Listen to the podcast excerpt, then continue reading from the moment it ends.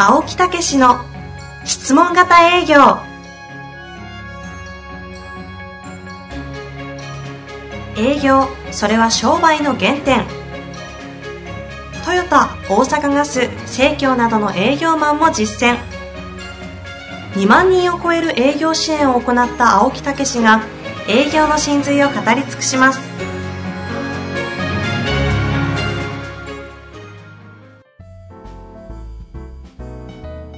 こんにちは、遠藤和樹です。青木武の質問型営業。青木さん、本日もよろしくお願いいたします。はい、よろしくお願いいたします。えー本日はですね、ええゲストとしてそうですね。2回目なんですよね。そうなんですよ。2回出るのは初めて。初めてみたいなことですけどね。なんで来たのかは後ではお教えしますが、はいえー本日お越しいただいておりますのは、質問型コミュニケーション協会理事の安井匠氏にはい。お越しいただいております。安井さん、はよろしくお願いいたします。よろしくお願いいたしはい、ます。お願いします。まあ、とは言ってもね、えあの仲間ですからえ、ね、そうそう。。代表理事は私です。ええあ、ここの協会のそうそうそう、協会の代表。前もその話仲間で、いや、以前聞いてない方もいらっしゃるので、改めてほんま？なるほど。ご説明をしたいなと思いまして、ほんま？はい、というわけで、よろしくお願いします。じゃあちょっと雑な質問なんですけど、はい。なんで来たんですか？そうですよね。ははい。い。えー突然お邪魔させていただきましたが、実はですね、はい。えー今度ですね、えー代表理事の青木の方がですね、えこの質問型コミュニケーションの本を出版するということで、そのあ宣伝に、い 言っちゃ、自分で言いましたね。番宣ですね、番宣ですね、これ。やでもね、はいきっとあの、きちっとお役に立てるお話をできればな、なんて思ってるんですけどね。言わせていただかないといけませんね。あのー実はこの本がですね、10冊目なんですね。青木さんご自身の。ええで、1冊目にミッションコミュニケーションっていう本を出しましてですね。うんうんこれがコミュニケーションの本なんですけど、残りのずーっと8冊はね、質問型営業の本なんですよ。おそらく質問型営業というテーマで8冊出して、同じテーマで営業で8冊出してるっていうのも、まああんまりないことやろうとは思うんですけどね。うんうんええでコミュニケーションの本をですね、なかなか出させてもらえなかったと。あ、出したかったですね。まあ出したかったというかね、まあまあ、そういうこともやってるんでね。えええで、今回はやっとそういう形でですね、はいコミュニケーションの本を出したということで、えー番宣ですね。え もう堂々とあの、売り込むのやめてもらいますね、お二人。質問型営業の。何もないみたいなね。はい。まあ、というわけで、まずは、まあ、本のちょっと紹介をしていただいて、タイトルと出版社等々、まあ前回もなんかやったみたいなんですけどね。一応、はいあの、今日は安井にやってもらおうと。なるほどというのはね、これ取材協力っていうことで、いろんな事例を安井の方で出してもらったり、それから本当のこの、まあ私どもの専務で橋本っていうのがおるんですけど、ええそれにも一応取材協力というか、一応監修もしてもらったというね、そういうようなことなんで、はいえーその安井に今日は来てもらったということですね。はいはい。ということで、はいえー、タイトルをご紹介させていただきますと、はい。仕事を円滑に進めるには、まず上司が部下に質問しなさい。最高の結果を引き出す質問型コミュニケーション。えー、完全というところからですね、出版されるということでございます。ちなみに出版はいつになるんですか、えー、4月17ですね。月曜日ですね。はい。ということは、この回が放送されてる時はもう出てますね。そうですね。きっとはいはい。で、この完全っていう会社ですけど、はいあんまり聞かれてないかもしれませんけど、ええスポーツで有名な会社なんですね。ええ、だから、ソフトバンクの工藤さんとか監督とか、ええええそういう、この前も、えーアメリカの、えー誰でした上原。上原選手とか、はあそういう人を呼んでも簡単に気軽にあのインタビューするとかね、へえ。ええというような会社なんで、じゃあアスリートには強いんですね。そうなんですよ。で、実はまたそういうようなことも考えてくれるようなことも言ってますけどね。そのスポーツの世界でこれってすごくいいんだっていうことでね。えん。だからそういうことで上司と部下っていうのは監督、コーチと選手とかね、こういうことにもなるんで。なるほど。無理やりくっつけましたね。え まあそういうことでございます。はい。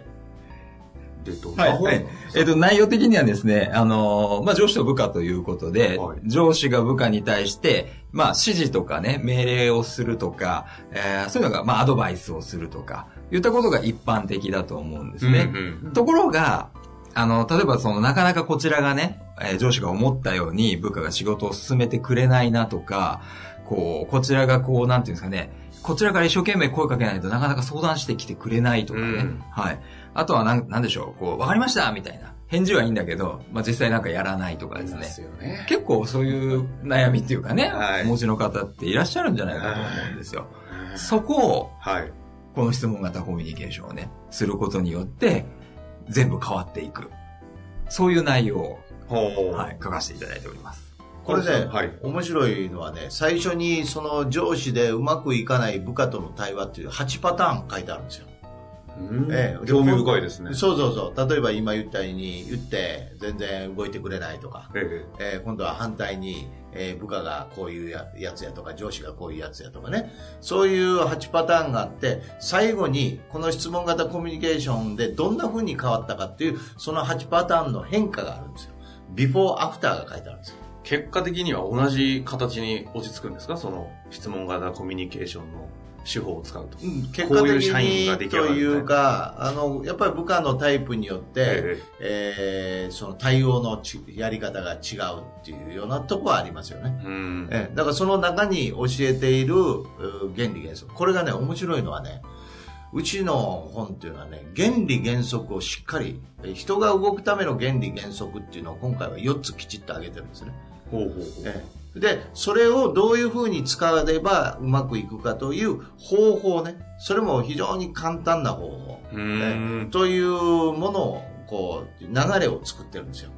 だからその原理原則分かって流れ、えーその方法が分かるということで行動できるんですよね非常にこの読んで、えー行動できる。よく本でいくとあのいくつものパターンがあってこの中で一つ役立ててもらえばいいかなみたいなね、はいはい。7つのなんとかとかね。そうそうそう。そうじゃなくってもううちは一筋の流れで全部こう教えてるっていうね。それが非常に分かりやすい。ある意味では革命的な本になるんちゃうかな。もう自画自賛ですが。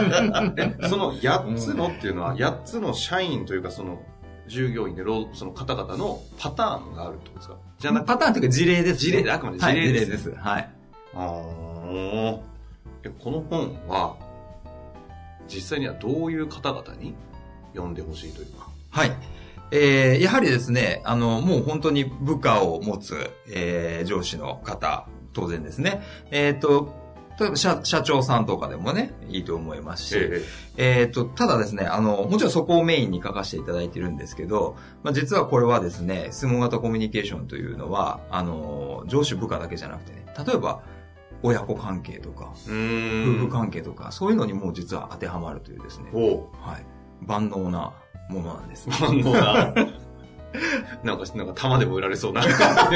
用途です。ないですよ。ああ、なるほど。はいじゃあその上下だけではなく、はいいわゆるそのコミュニケーションを取る上で、いろんな場面で使えるような、まあ、手法がそうですねその一つのやり方としてさっはいき筋が通ってるって言いましたそうですねあるわけですね。ええだから結局ですね、あの、行動できないと意味がないんですよね。実践できないと。うん。ええだからその理論が分かっても方法がなかったら行動できないしね。うん。で、方法ばっかり使っててもその根本にどういうことがあるんだっていうことが分からないと、その方法だけじゃ自由に、自由性が効かないんですよね。はあ自由自在に使えないんですよね。その根本を知らないと。そうそうそう。あの、え、質問型営業で言うと、お役立ちの精神。オグマンディーノ的な要素みたいなものですか？うん、そういう、やっぱり、あの、質問型営業もやっぱりそうですね。うんお役立ちっていうことと人は思った通りしか動かないっていう原則のもとに方法がありますけどね。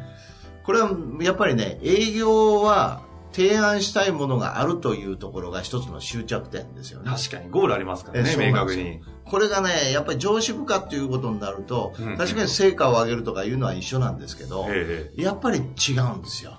そこは何に向かっていくんですか、このはい。その辺は。はい。やはりですね、えー上司と部下では、うん部下じゃないですか。やっぱりあの、会社として、えー全体的にこう生産性が高まっていく必要があるわけですよね。うんうんでそうすると、えーいつまでも上司が、上司が優秀、上司は優秀な方なんでね、何でもやるっていう風になってしまうと、上司の負担ばっか増えて、部下部下がね、あの、育たないということになってしまうと思うんですけど、うんこれを質問型コミュニケーションを使うと、部下が自分で考えて、自分で動いて、そして求めてること以上の結果を出していくっていう、そういう成果が期待できるんですね。当ですか？本当ですよ。誰もが欲しい社員の、ね、いやですよね。想像ですよね。はい。ところが、やっぱり一般的には、どうしても上司ですと、部下よりも優秀なんで、こうした方がいいよ、ああした方がいいよっていうことで、アドバイスがやはり中心になると思うんですね。胸痛いやつですね。いや、もうそれは当然のことなんですよ。でもやっぱり一方で、やっぱり部下が今のレベルから1段上がって2段上がってっていうことを育成するっていうことを念頭にきちっと置いてコミュニケーションをしないと、いつまで経ってもなんか部下があ言われたことしかやらないとか、いうふうになってしまいがち。うん。そこをですね、きちっとどういうふうにね、えーなったらいいと思うとか、どういうふうにしたいと思う？これ営業で言えば欲求の部分ですよね。はい。確かにそうですね。ここをきちっと考えさせる。考えてもらう。自分の意思を明確にしてもらう。で、そこから、そこを気持ちをしっかり聞いていくことによって、部下がもう勝手に自分で何とかしたいなとか、やりたいなっていう風な気持ちを高めていき、そうすると、しっかりした思いは、ちゃんとした行動につながっていくっていうね。はあそこをきちっとやってるっていうことですねこ。れはだからやっぱり商品を買ってもらうっていうこと以上に行動を起こしてもらうっていうことになるとやっぱりエネルギーいりますよね。なんか営業よりも難しそうに聞こえるぐらいうんあのというよりエネルギーがいるし、はいやっぱりそれとですねもう一つはあの上司と部下ってあの非常にあの関係がですねあの近いわけですよ。お客さんは気使うじゃないですええか、えでも家族ではないしね。えうん。ええ、だからそこのその上司と部下っていうのはね非常に近いようで近くないみたいな,、うんなるほどね。お互いに役割があるみたいな、ね。ええだからそこの接し方っていうのがですねあの非常に難しいところがやっぱありますよね、はえあ。あのよく巷にというか、いろんな書籍で、例えばコミュニケーションなんとか法とか、えうん。まあちょっと私が今聞こえたのは、よ俗に言うこうコーチングタグの類の本とかにもなんか似てるのかなという気もしたんですけど、はい。何か今回の本でちょっとこう違いがあるというか、なんかあったりするんですかね。えーとですね、あのーコーチング、僕もコーチングをずっとやってきてるんで、あ、そうなんですね。そうなんですよ。はい。あのーまあ、わかるというか、あれなんですけど、よくですね、上司と部下だと、日頃の、日頃の触れ合いというか、まあ、日頃、毎日顔合わせてたりとかするじゃないですか。ね。が、ゆえにですね、えついついその目の前の仕事の要件とか用事とか、やってほしいこととかって、いわゆる本題っていうんですかね。ええええそのことばかり言うんですよ。例えば、あの、あれどうなってるとか、あこれやってとか、ああ、言ってます、普段。ありますよね。えそういう会話に終始してしまうんですよ。はい。あんま責めないでください。いや、責めてるわけではないんですけどね。でも、やっぱり、あの、お客様とね、営業の方がお客様と接するときと同じように、やっぱり人間関係を作っていく段階って、ね、質問が出てますよね。営業でいうあの人間的触れ合い的なやつですね。そうですねそこが意外と上司と部下っていう風な関係性になると、意外と欠けちゃってたりすることがあるんですよ。確かに。そうすると、部下はなんとなく上司の顔色を伺っちゃうとか。なんとなく本音が言いづらいとか、うんいう関係性になっちゃったら、あこれはピンチなんですよ。でもそこを質問型営業と同じように人間関係をきっちり結びながら、そのベースできちっと相手のね、ことを信じて、その解決策を引き出していくっていうことをやると。ーで、結果的に自発的な行動を促す社員が育つように育成をしていく。そういうことなんです。これはだから何日かはちょっと話せへんかったらね、はいなんかあんのかなみたいなねあるじゃないですかありますあります。うん、だからやっぱりそういうこう近いがゆえにある意味では親しき中に礼儀ありでうん気を使ってあげないといけないとかね、えーでそういうこうフランクなやっぱり会話のもとに入っていくっていうねあであとやっぱりね今の上司部下だけじゃなくてコーチングの的なところもねやっぱりそういうところがあのできますよね。コーチング的なところ。ええはい。コーチング的っていうか、コーチングで言ったらすぐほら要件に入るとか。あ、やっぱりそうですよね。はいコーチングもそうですけど、あのーいきなりね、あのー課題は何なんですかとか、えー実現したい未来は何なんですかとかっていうふうにポンと聞いて、あそこから入るんですね。そこから入って、えー話をね、進めていくわけですけど、ことが多い。でもやっぱり人間関係って基本は、あのーこれいわゆるじゃないですけど、ちょっと警戒心とかあったりするじゃないですか。はい。特に自分の内面って、えー繊細だったりデリケートだったりして、ちょっとこう口にするのを戸惑っちゃったりとかね、うんうんいう場合あると思うんですけど、やっぱりそこをきちっとこうほぐしてあげるコミュニケーションをね、取ってあげてから入らないと、やっぱりあの、なんていうんですかね、なんか知んないけど詰められてる感じとか、なんかね、質問が質問になっちゃったりとかねう。んそういう風になっちゃいがちなんですけど、そう、そうならないように、こう、準備を、準備というかね、段階を踏んで進めていくのがこの質問の方。へえ。そのほぐすみたいな要素も今回の書籍にはこういくつか書いて、それは気になりますね。もちろんです。はあ。一気通貫で、ではその、いわゆるこう課題解決をするためのノウハウとかではなくて、本当にいい関係を作った上で自発的な社員が育つというのをこう、プロセスでずっと書いてくれてるわけですね。そういうことになりますね。はい。そうですね。それで、あとはやっぱりそういう振り返りとか、えーこあの、シミュレーションとか、それのコミュニケーションを円滑にするためのベース作りはどうするかとかね。そういうこともちゃんと書いてますんでね。なるほど。えー非常に役立つ本にはなると思います。それこそ、先ほども話ありましたが、その、まあ、夫婦関係というかね、家族とか、友人関係とか、そういうところにも非常にこう使えたりする。もちろ、んそれを実践してるのが私ですね。本日もありがとうございま そういうこと、そういうこす。と。それがあの10冊目の、そうえー名著になるわけですね。そういうことですね。だから、はいまあ、あの、コミュニケーションの本はまたもう一冊ね、出す予定であるんですけど、ぜひとも今まで使ってたこの質問型、えー営業のね、はい。えー分野をさらに広げて、一般の人たちにも使っていただこうという、いうと、ことよりもですね、え。実は一般の人たちに使ってたんですよね。あの、一般って言ったら分かりにくいですよね。そうですね。はいあの、営業じゃない人ですね。えーはいはいはい。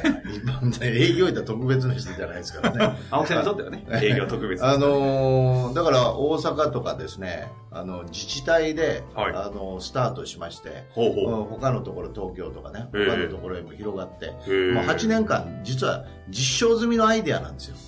やってきてたんですか？で、非常にシンプルで、これはいいって言って、えー大阪なんかはもう実際にその、昇格していくための、その一つのつ、あの、ノウハウとして、えーテストなんかもあってね、へえ。そういうことなんかもやって昇進プログラムの中の一角に組み込まれてるんですか？そうねそういうようなこともあったんですよね。うんえだから、ぜひとも、あの、日々の中でのコミュニケーションというところで利用していただいて、それがね、この営業を聞いてる人たちも営業の中でさらに使っていただけるというそういう位置づけにもなると思いますね。はいじ。ゃあこのリスナーの方々も使えますし、そのさらに広がりもあるわけですね。そうそう。で、特にやっぱり上司の方ね、リーダーとかもう本当に部下をやってる、いる、あの、いる人は、うんうんえーぜひ読んでいただければと、なるほど思いますね。最後に、あの、番宣にいらっしゃった安井さん、何かありますか？いや、あの、ぜひ、えー買っていただければ。ダイレクト。いや、気持ちはストレートにシンプルに伝えるっていうことも、これも質問型コミュニケーションって大事なことなんで。はあ、うまくまとめましたね。とんというわけで、はい本日、安井さんにお越しいただきました。そうですね。ありがとうございました。ありがとうございました